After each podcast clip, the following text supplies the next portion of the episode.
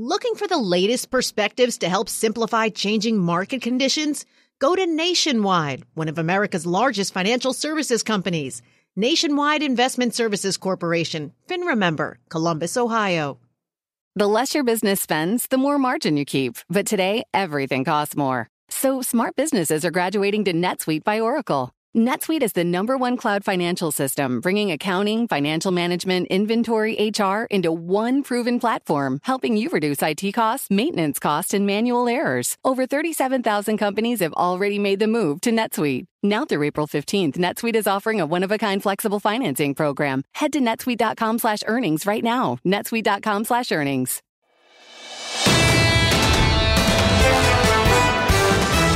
This is the Bloomberg Surveillance Podcast. I'm Lisa Abramowitz, along with Tom Keene and Jonathan Ferro. Join us each day for insight from the best in economics, geopolitics, finance, and investment. Subscribe to Bloomberg Surveillance on demand on Apple, Spotify, and anywhere you get your podcasts. And always on Bloomberg.com, the Bloomberg Terminal, and the Bloomberg Business app. From a beautiful Newport Beach, California, I'm Jonathan Ferro. PIMCO publishing its Secular Outlook, the aftershock economy, writing, quote, "We see a window to step in as a senior lender in areas once occupied by regional banks, such as consumer lending, mortgage credit, and various forms of asset-based finance." I'm very pleased to say that we can have that conversation now with the man himself, the boss, PIMCO CEO, Manny Roman. Manny, good morning to you, and thanks for having us. Good morning, Jonathan. Nice to see you. That quote feels like your kind of language. We're going to step in. My first thought when I read that was, why don't you just buy a bank? There's many banks on sale right now. Why don't you just buy a bank? Well, I think there are going to be many assets to buy. And maybe the best way I have to describe it is banks are going to be tight for capital. And when they're tight for capital, they have two ways of solving the problem. They can either raise more capital or they can sell assets.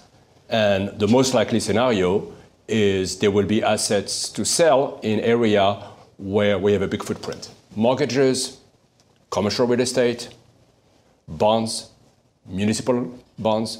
Dan said that earlier today that he was very keen on mortgages. There'll be mortgages to sell, and we'll be there to step in and try to buy them. Are you looking at buying a franchise to do that, or is that just something that happens organically? This is something that we've built over the past 20 years, and you know, there's good news and bad news when you have a tougher economic cycle. I think the better news is that the expected return goes up and there are significant block of assets to sell. You know, it could be, for example, equipment loans. You know, one of the banks who was very big in equipment loans is out of business. All of a sudden, there's going to be a lot for us to do.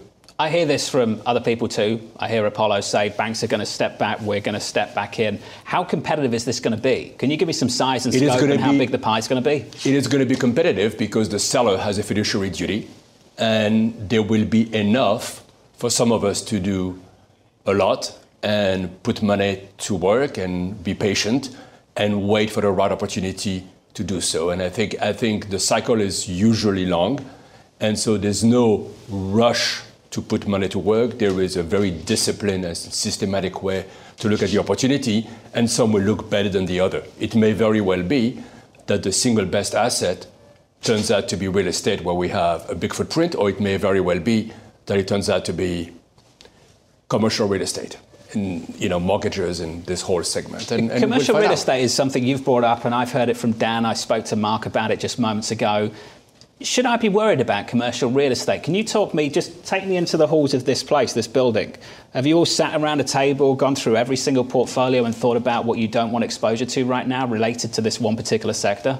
Well, I think we have, and I think we've seen the playbook before, and it is, everything else being equal, a slow cycle. So the banks will look at their portfolio and slowly but surely mark their books. I think you have a microstructure of the commercial real estate market, which is quite different depending on the city, depending on the places. Some places are clearly tested. Some of them are doing just fine. I mean, you can look at Austin, for example.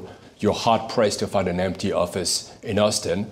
And the overall trend is going to be that people somehow come back to work one way or the other.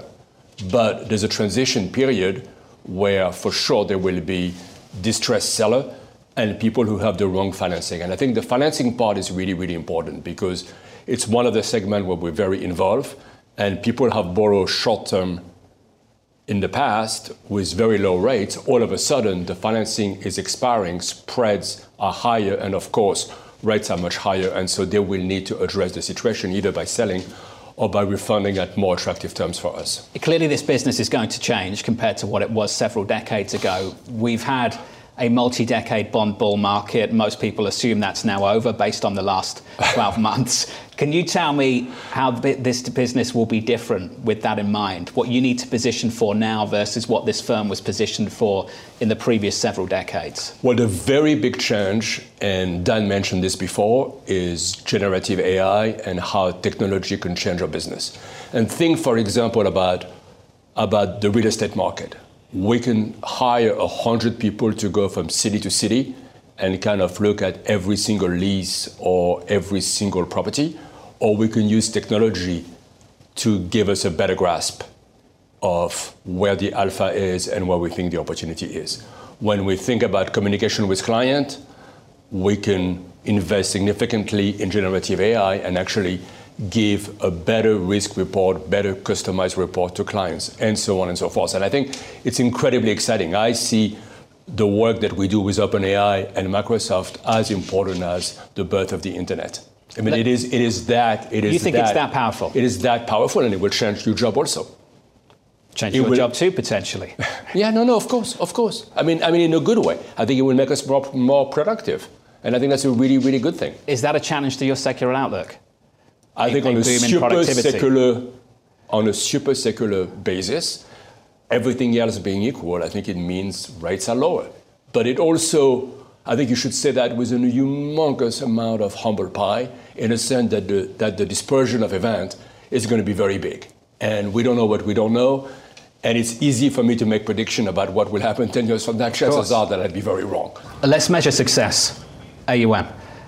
Over the last 10 years, and let's go back a decade, PIMCO was at about $2 trillion AUM. Not too far away from the likes of BlackRock. BlackRock's AUM since then has more than doubled. The AUM here is... Steady, with some volatility, tons of volatility along the way, but it's basically unchanged in the last decade. What do you think that reflects? It reflects the decision we made is that we try to be very focused and do one thing and do it very well. And I think we went through a period of time where maybe fixed income wasn't as attractive as it is right now. And we have the view that if we perform, if we significantly beat the passive benchmark, if we do better than our peers, they will come.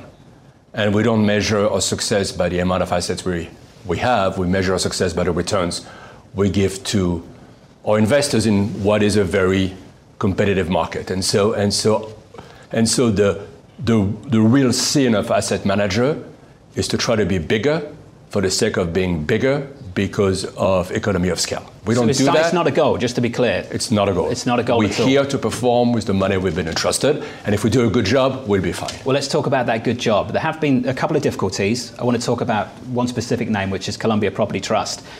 What do I need to know about that?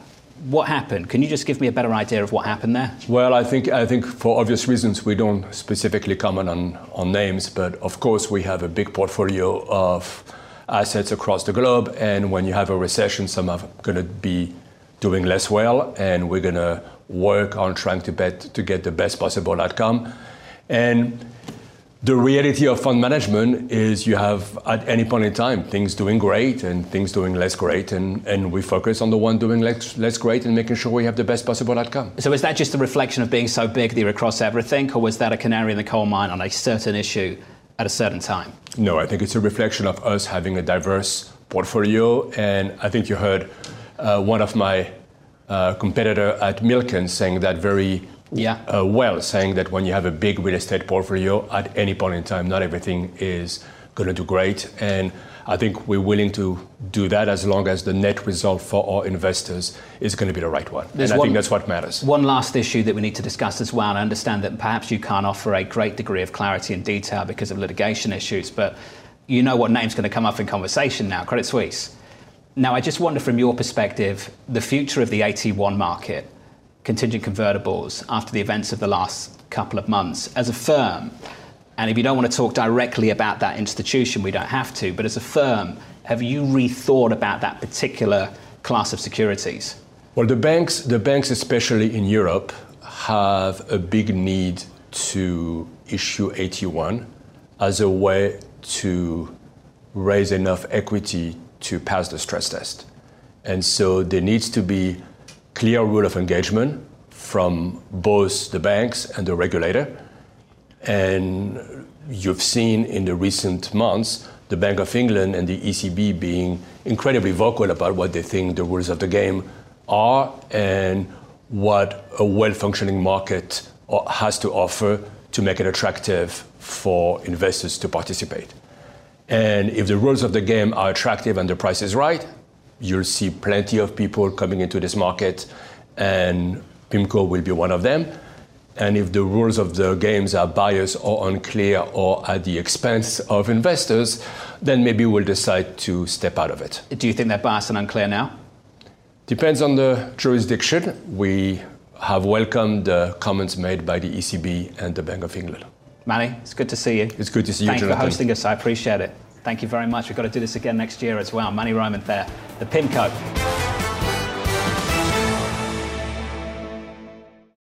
Seeking timely market and economic updates to help guide client conversations? Look to Nationwide. Nationwide makes simplicity a priority for financial professionals by offering easy access to timely perspectives on changing market conditions, so more time can be focused on helping clients keep their financial plans on track. Nationwide is on your side. Nationwide Investment Services Corporation, FINRA member, Columbus, Ohio. Success is more than a destination. It's a path you take one step at a time. It's dedication, it's fortitude, and it's the work, passion, and grit inside of us that comes before all recognition. That's what Stifel has been doing for over 130 years, and it's why Stifel is one of the fastest-growing wealth management firms in the country. And Stifel goes beyond traditional wealth management to offer you a full suite of banking services, direct access to one of the industry's largest equity research franchises, and a leading middle-market investment bank. Quietly, yet strategically, Stifel has built a company and culture unlike any firm on Wall Street. Because success is the drive it takes to keep pushing. It's the passion to keep investing. It's the best of each of us made better by the best in all of us. And that is where success meets success. Find a financial advisor at stifel.com. That's S-T-I-F-E-L.com. Stifel, Nicholas & Company, Incorporated. Member SIPC and NYSE.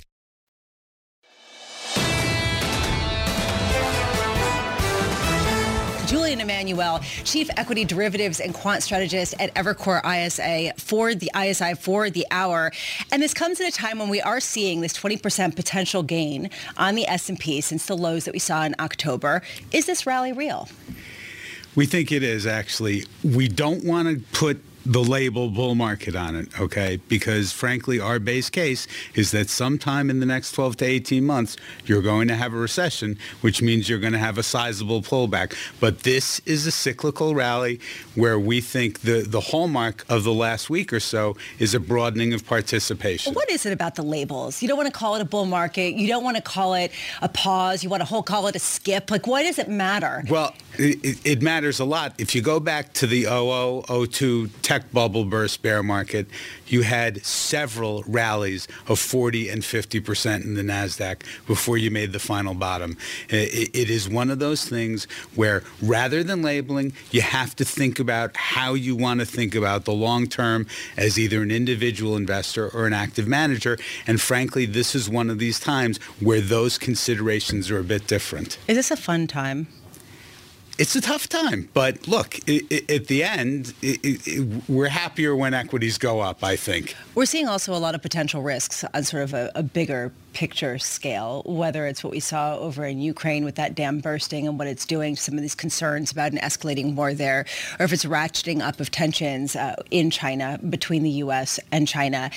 How much are you looking at potential tail risks, or do you think that that's what's dampened some of the valuations at this point that's sort of set up for what you're talking about? It's definitely dampened the valuations, and this, again, the period we believe we're entering is one of those times where, despite those risks, we do think we're going to see see a little bit of multiple expansion, which is a bit counterintuitive. But frankly, what it does, and again, going back to our options expertise, the VIX with a 14 handle is absolutely fabulous in terms of protecting either downside risk or, for some who are underperforming and may get pulled into a chase, upside risks. So we're kind of bearing the lead here. On Sunday, you made a pretty big move. You upgraded, you increased your expectation for the S&P to 4450, and potentially you might see that as soon as July.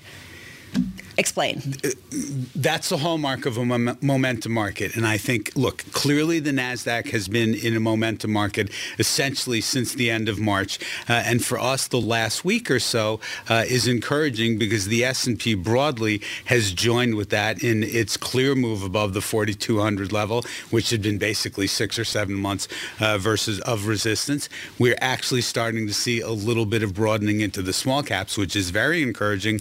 But frankly, again, this is an environment where the momentum takes on a life of its own, and that's also a function of the fact that if you look at it, sentiment, whether you're measuring it in terms of the stock market or the economy or, again, thinking about risk, is incredibly, incredibly poor, and yet at the same time, we're seeing data that says there's a chance that this recession gets pushed out. It keeps getting pushed out. It may end up getting pushed out to 24.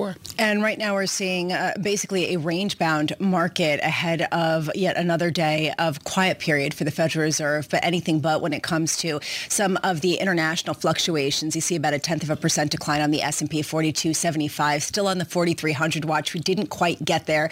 Ongoing weakness over in the euro, but it's basically been around 106.8 for quite a while with a bit of a stronger dollar. And 10-year yields lower just a touch after those ISM services data that came out yesterday.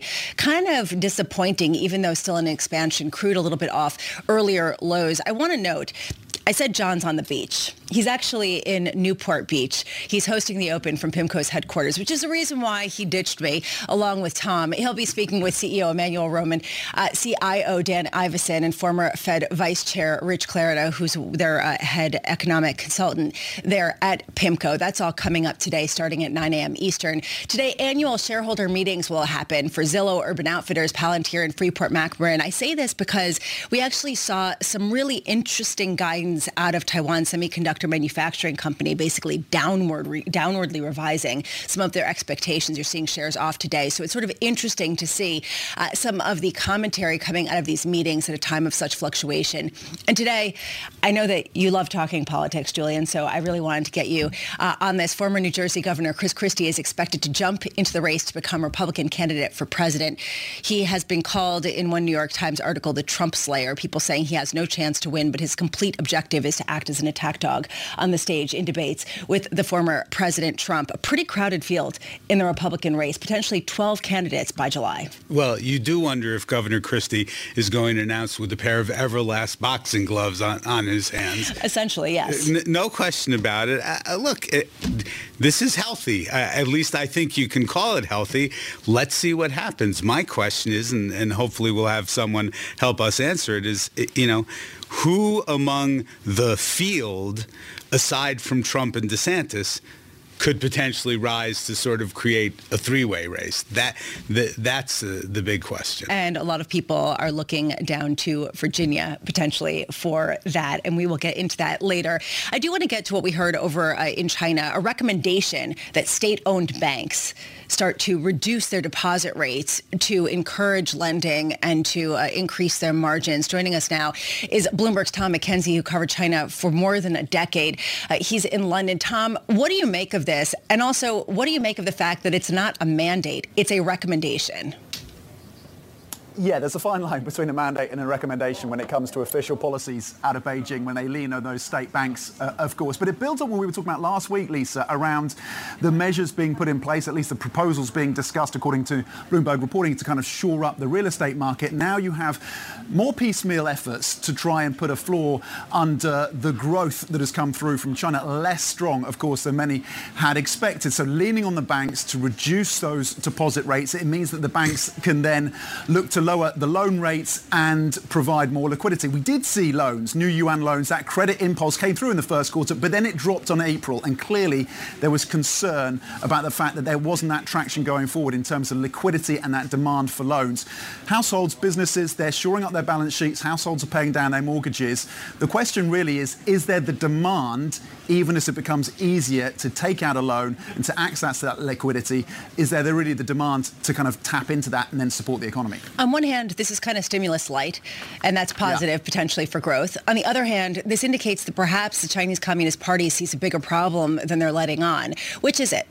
Well, it's interesting. I was speaking to Hao Hong, who was formerly of BOCOM, a really respected strategist there. And he said, look, this seems to me like a government that's running out of ideas. Bloomberg Economics, they now view the chances of a benchmark rate cut. So for the 1-year and the 5-year medium-term lending facilities, they expect those to be reduced possibly as early as the middle of June. But there's a debate about that. Jones Lang LaSalle, economists there, say they actually think this action to lean on the banks to reduce deposit rates and therefore give them the scope to reduce loan rates, that probably pushes back a benchmark rate cut for the PBOC. By the way, for the context, they've cut just 50 basis points, just 0.5% since the start of the pandemic in 2020. So they do have that dry powder. But again, they have this massive debt pile. And there's that concern, of course, in terms of just adding to that if they go with a broad benchmark cut. But it's certainly something that now the Bloomberg Economics team thinks is possibly likely mid-June. Tom McKenzie, thank you so much of Bloomberg, joining us from London. Julian Emanuel of Evercore ISI here with me for the hour. What do you make of what's going on in China and the fact that the growth is sort of running out of steam to such a degree? Do you feel like a lot of that story has been priced in and is really on the wane? So we actually think that it's the bumpy path to a more sustainable number. It's not 6% or north of 6%, but it may settle in towards 5%. The issue here is a couple of things. First off, the way that China wants and will likely grow is unlike the last 20 years. You're making the transition to a domestic consumer-led economy. And the issue is that, you've had a second COVID wave over the last 5 or 6 weeks. And it's hard to say, I think, right now just how much of a dampening effect that has. But, in hearing the suggestion that banks reduce their rates, I'm reminded of that phrase, moral suasion, that I suspect you'll get a degree greater of moral suasion if things don't pick up. And obviously, the government is very, very in tune with the pulse. The beatings will continue until morale improves, a bit of that. I mean, there is this question, though, going forward about how much of a tailwind or a headwind China will be. And as you talk about upgrading your forecast for U.S. equities, do you see U.S. as sort of being, I don't want to say a haven, but a new sort of spot of focus after everyone was looking international for the first half of the year? Well, it is a mixed bag, because if you look at some of the consumer-focused names selling into China, they have sold off in the last month, even as the rest of the market has stabilized, and obviously parts of it have rallied quite strongly. And that tells you that it is an open question. The one thing that does seem clear is that this whole idea that China is going to be this very discrete reason for inflation to take another leg higher, that we don't subscribe to. Every morning in your morning meetings, what do they seem like? Do people kind of sit around and they're like, well, it's the same kind of waiting game. We're not sure, but today we see more gains. I mean, is it sort of a momentum kind of discussion? Well, it is. But, and again, when you think about it, Ed Hyman has been absolutely on the forefront of the view that inflation is going to come in faster than people expect. Now, the last month or two, it's been a little bit choppier, and we look ahead to next week. We think that's likely to be a sign. We certainly saw that from the ECB and their consumer inflation release that they put out today. Julian Emanuel, Chief Equity Derivatives and Quant Strategist at Evercore ISI.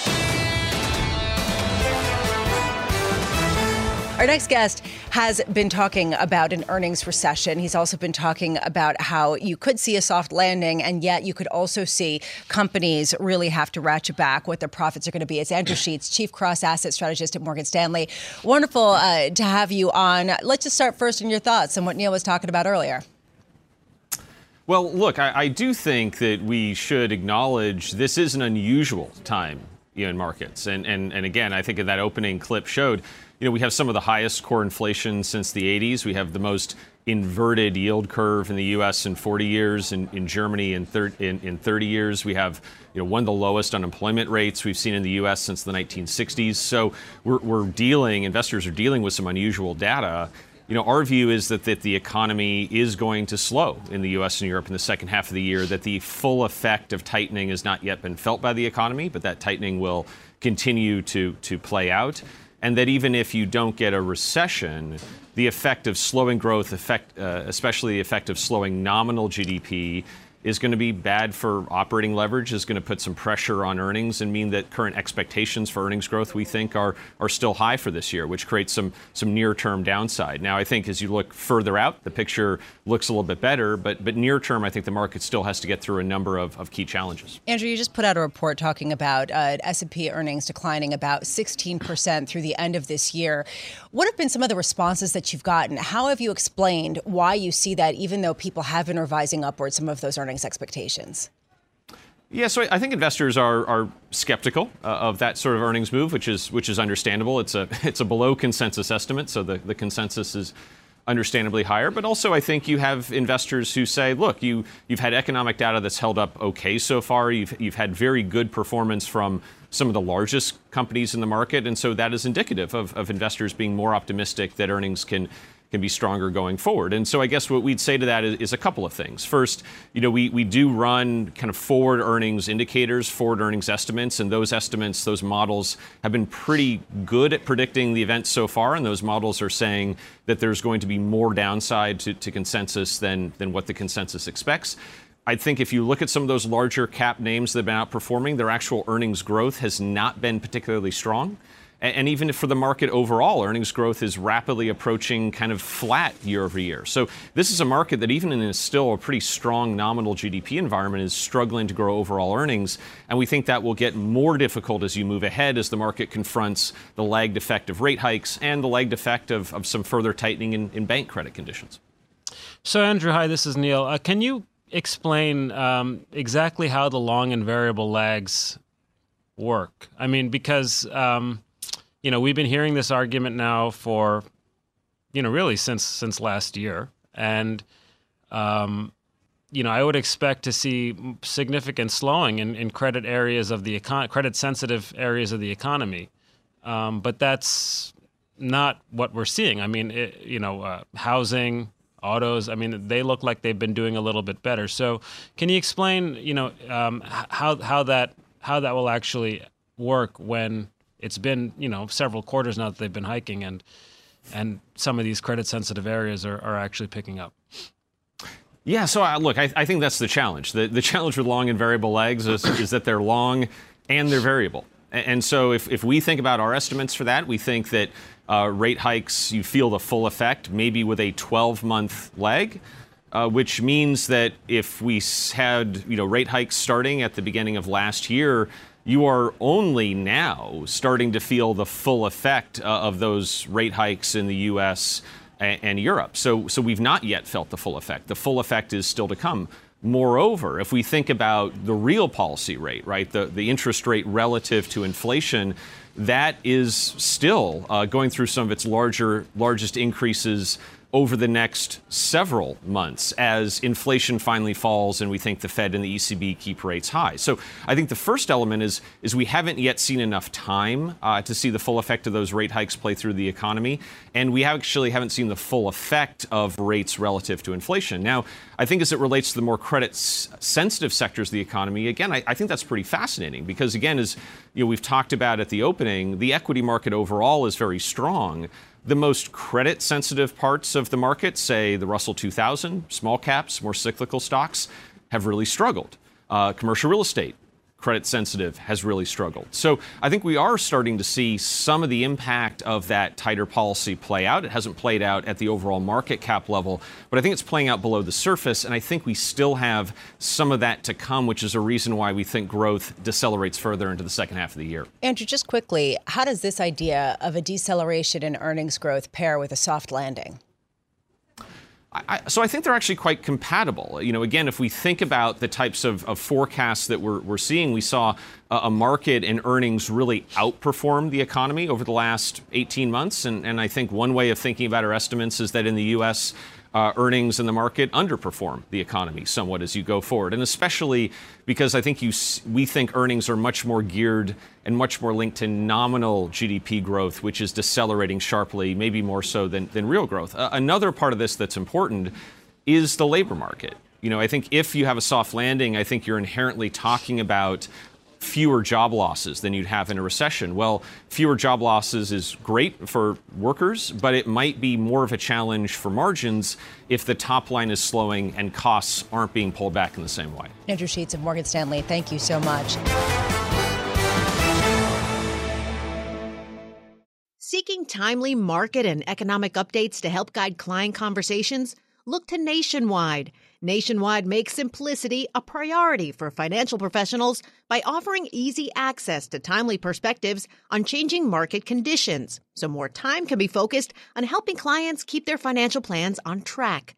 Nationwide is on your side. Nationwide Investment Services Corporation, FINRA member, Columbus, Ohio. Success is more than a destination. It's a path you take one step at a time. It's dedication, it's fortitude, and it's the work, passion, and grit inside of us that comes before all recognition. That's what Stifel has been doing for over 130 years, and it's why Stifel is one of the fastest-growing wealth management firms in the country. And Stifel goes beyond traditional wealth management to offer you a full suite of banking services, direct access to one of the industry's largest equity research franchises, and a leading middle-market investment bank. Quietly, yet strategically, Stifel has built a company and culture unlike any firm on Wall Street. Because success is the drive it takes to keep pushing. It's the passion to keep investing. It's the best of each of us made better by the best in all of us. And that is where success meets success. Find a financial advisor at Stifel.com. That's Stifel.com. Stifel, Nicholas & Company, Incorporated. Member SIPC and NYSE.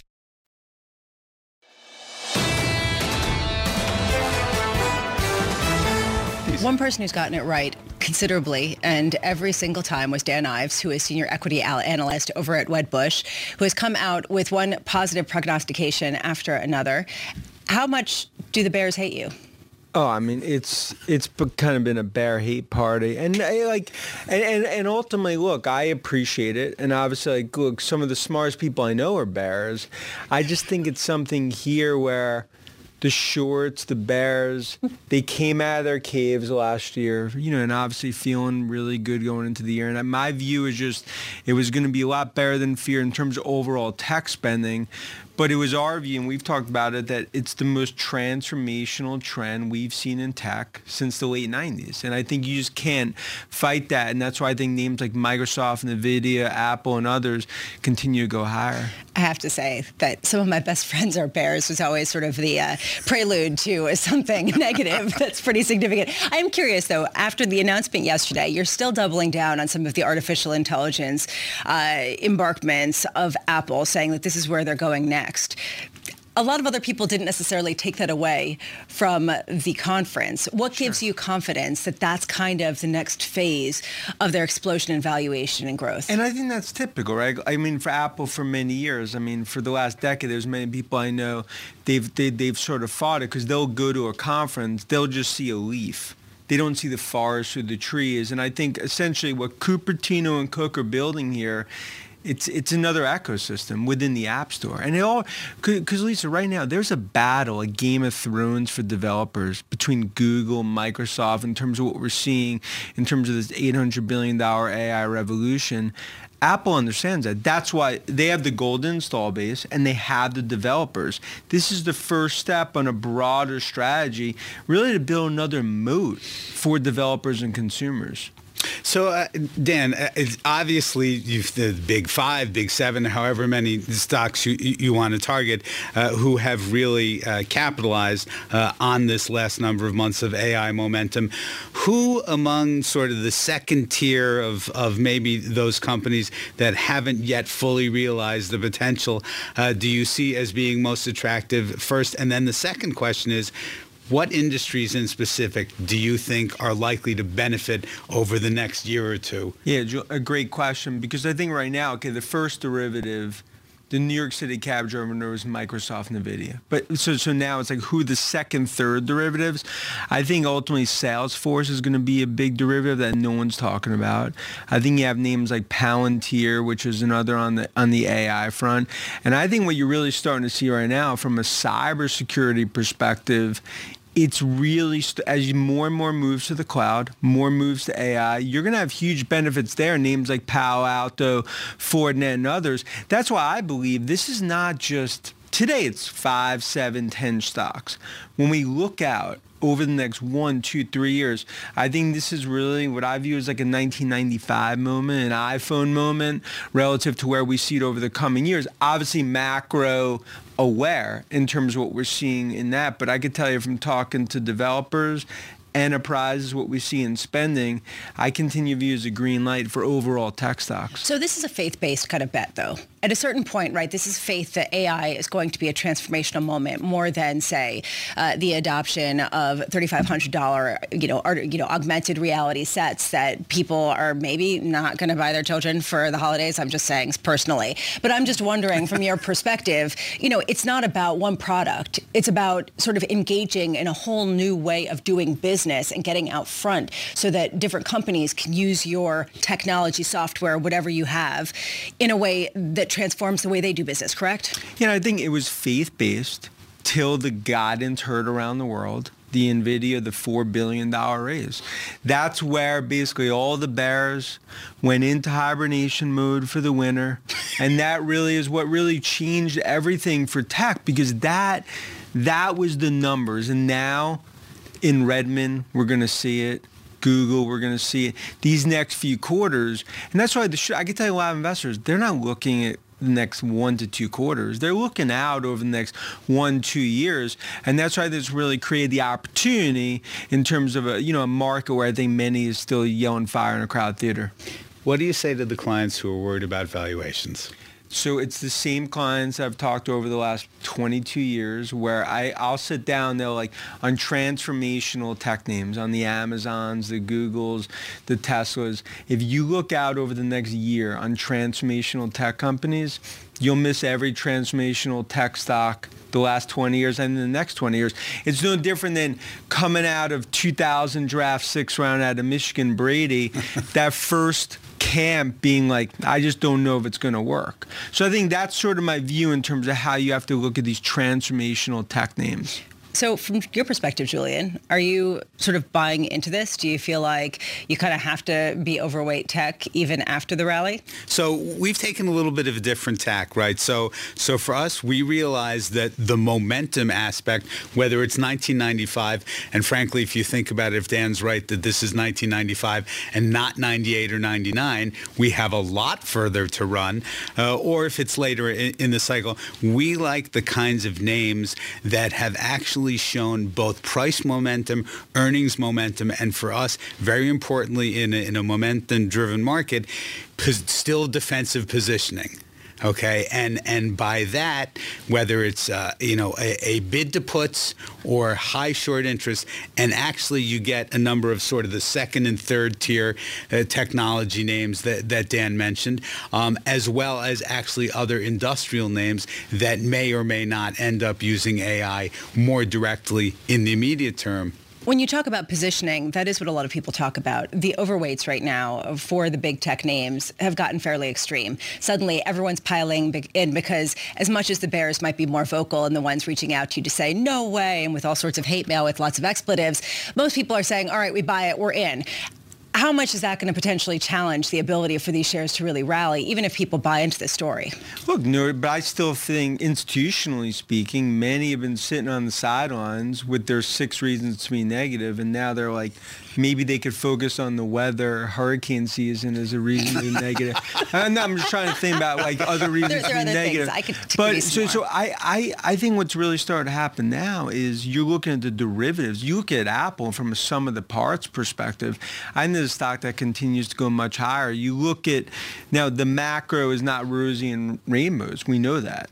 But I think what's starting to happen here, when you look out the next 4 or 6 quarters, if you pick, look, there's going to be fakes. There's going to be names that basically like ultimately fake it, and then ultimately that's the froth that will come off. But if you pick the winners, you pick what I view as the fundamental names to really own in cloud, cybersecurity, and AI, I think that's how you win here. 10 seconds. When does Apple become a $4 trillion company? Look, I believe right now you could rationalize $3.5 trillion. I think by 2025, we're looking at a $4 trillion or sooner.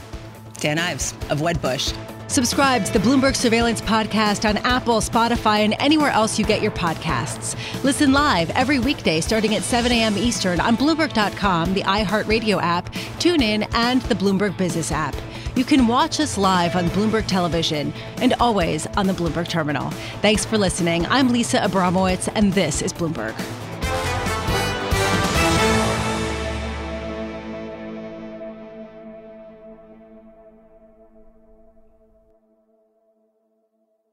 The Bloomberg Sustainable Business Summit returns to London on April 25th for a solution-driven look at the sustainable business and finance landscape, looking at the latest trends in ESG regulations, supply chain innovation and transition finance. Speakers include leaders from CDP, Emirates Environment Group, TNFD, C-Trace, COA and more. Summit advisors include Citi and Schneider Electric. Visit bloomberglive.com/SBS2024 to learn more.